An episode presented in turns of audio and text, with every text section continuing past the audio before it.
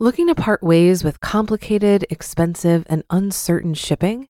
Then give your business the edge it needs with USPS Ground Advantage shipping from the United States Postal Service. Keep everything simple with clear, upfront pricing and no unexpected surcharges. Keep things affordable with some of the lowest prices out there. And keep it all reliable with on time ground shipments. It's time to turn shipping to your advantage. Learn how at usps.com/advantage. USPS Ground Advantage: simple, affordable, reliable. Hear that? Believe it or not, summer is just around the corner. Luckily, Armor All, America's most trusted auto appearance brand, has what your car needs to get that perfect summer shine. Plus, now through May 31st, we'll give you $5 for every 20 you spend on Armor All products. That means car wash pods, protectant, tire shine, you name it. Find out how to get your $5 rebate at armorall.com. Armor All, less work, more clean. Terms apply. This is Optimal Finance Daily, episode 1098 How Many Cars Will I Own? by Hélène Massicotte of freetopursue.com. And I am Dan. I'm your host and narrator of this show, bringing you some of the best blogs on personal finance in audio form. And today's author is also narrated on Optimal Living Daily. She writes about a wide range of subjects, so you can find more of her articles narrated over on that podcast. But since you're here, let's get right to today's post here on Optimal Finance Daily as we start optimizing your life. How Many Cars Will I Own? by Hélène Massicotte of freetopursue.com. I was rereading the book Your Money or Your Life recently, and two of its passages brought me back to my mid 20s. Quote, Other people's expectations don't make you buy stuff. TV does not make you buy stuff. Your thoughts make you buy stuff. Watch those suckers. They're dangerous to your pocketbook and to a lot more. End quote. And this one, quote, Quality of life often goes down as standard of living goes up. There is a peak to the fulfillment curve. Spending more after you've reached the peak will bring less fulfillment. End quote. Back then, I was thinking of how many times I'd get the opportunity to experience that new car smell and still be young enough to really enjoy a high performance car. Given I'd been brought up with the understanding that we should buy a car every five years or so, and cars of increasing luxury as our expanding means permit, I had every expectation that I'd own a car about every five years. The rationale for buying every five years was in part based on the fact that it had been drilled into me that cars are reliable until the five year mark or so, and that it was better to replace it for a new one than to face expensive repairs. And with car loans averaging four and a half years or so in the 1990s, it seemed obvious to me that I'd have enough for somewhat of a down payment before buying the next one. yeah, that was the extent of my financial savviness that and paying off loans a little early. The true cost of depreciation hadn't sunk in yet. How many cars? Here's what the calculation looked like for me in my early 20s 70 years old minus 20 years old divided by 5 years of ownership equals 10 cars. I'd only own 10 cars in my lifetime, a baker's dozen if I was lucky. Thus far, I'd owned a blue Geo Metro and a black Ninja 250 motorcycle, and still owned a Smokin' Joe CBR 600 F3 motorcycle and a silver Honda Civic Coupe Sport. My then boyfriend, now Mr. F2P, owned a black Isuzu pickup truck he'd bought used from his brother and an old Yamaha motorcycle. And I was well on my way to owning a Honda Pilot, which we bought without negotiating, which happened at around the apex of my stupidity. It was the worst car I've ever bought, and I regretted it for the, you guessed it, five years I drove it. During this time, my husband bought a Dodge diesel long box truck, which he bought used and sold after five years of ownership when he realized he didn't need such a large and expensive vehicle anymore. He was much smarter with money than I was. So, why the Honda Pilot?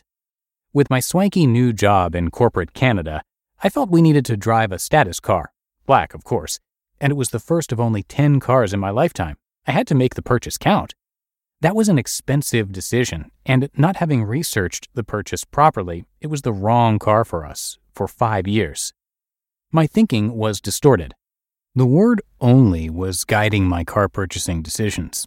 My thoughts revolved around limitations, scarcity, want versus need. I felt that if I'd only own 10 cars in total, They'd better be the best I can afford because there would be so few. I also had bizarre thoughts around the potential to make enough money to own two at a time a status car and a fun car, like the car motorcycle combo I maintained for a while. What? And this type of thinking wasn't relegated to car purchases. I was thinking about homes, vacations, and all sorts of other stuff. I'd even thought of how quickly I could use up things in order to get new things so that I could experience new as often as possible. Is it any surprise that with this type of thinking being so prevalent, throwaway fashion is on the rise? The book Your Money or Your Life was right. As my standard of living increased, I got lost in thoughts of stuff, and my quality of life did go down dramatically. That's what happens when thoughts of how many cars I'll own in my lifetime replaces wondering about how many quality relationships I'll have, how many great unexpected experiences I'll encounter, or how many moments of joy I'll get to share with those I care about most. I got lost in the idea of accumulation, which left my head in a perpetual state of future thinking which makes me wonder how I could really appreciate what I had in the present. I didn't pay attention to what mattered and lost part of myself in the process. Luckily, it didn't last long. And my quality of life suffered as a result. Misery is a great friend when it chooses to give you a wake up call. We sold the SUV, and I replaced it with alternate modes of transportation to get to work, including my feet, my bike, and public transportation. And I started to care less about the newest status bling of choice and more about what freedom could afford us.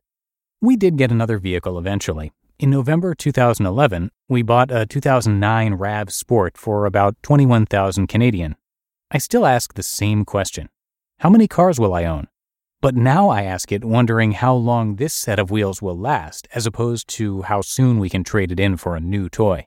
We're now in our sixth year of ownership of this ride, and we're looking forward to another five years with her, if not more. How quickly life changes when the meaning of how many is flipped on its head. You just listened to the post titled How Many Cars Will I Own by Hélène Massicotte of freetopursue.com. If you've been using Mint to manage your finances, I've got some bad news. Mint is shutting down. But now for the good news there's a better alternative. Our sponsor, Monarch Money. Mint users are turning to Monarch Money and loving it. Maybe you're saving for a down payment, a wedding, a dream vacation, your kid's college. I've found that Monarch makes it so easy to help you reach your financial goals, whatever they are. I definitely wouldn't be able to allocate my finances or plan as clearly without help from Monarch. In fact, Monarch is the top rated all in one personal finance app. It gives you a comprehensive view of all of your accounts, investments, transactions, and more. Create custom budgets, set goals, and collaborate with your partner. And now get an extended 30-day free trial when you go to monarchmoney.com/ofd. After trying out Monarch for myself, I understand why it's the top-rated personal finance app. And right now, get an extended 30-day free trial when you go to monarchmoney.com/ofd. That's M O N A R C H M O N E Y dot com slash OFD for your extended 30 day free trial. Looking to part ways with complicated, expensive, and uncertain shipping? Then give your business the edge it needs with USPS Ground Advantage shipping from the United States Postal Service. Keep everything simple with clear, upfront pricing and no unexpected surcharges. Keep things affordable with some of the lowest prices out there. And keep it all reliable with on time ground shipments. It's time to turn shipping to your advantage. Learn how at usps.com/advantage. USPS Ground Advantage: simple, affordable, reliable.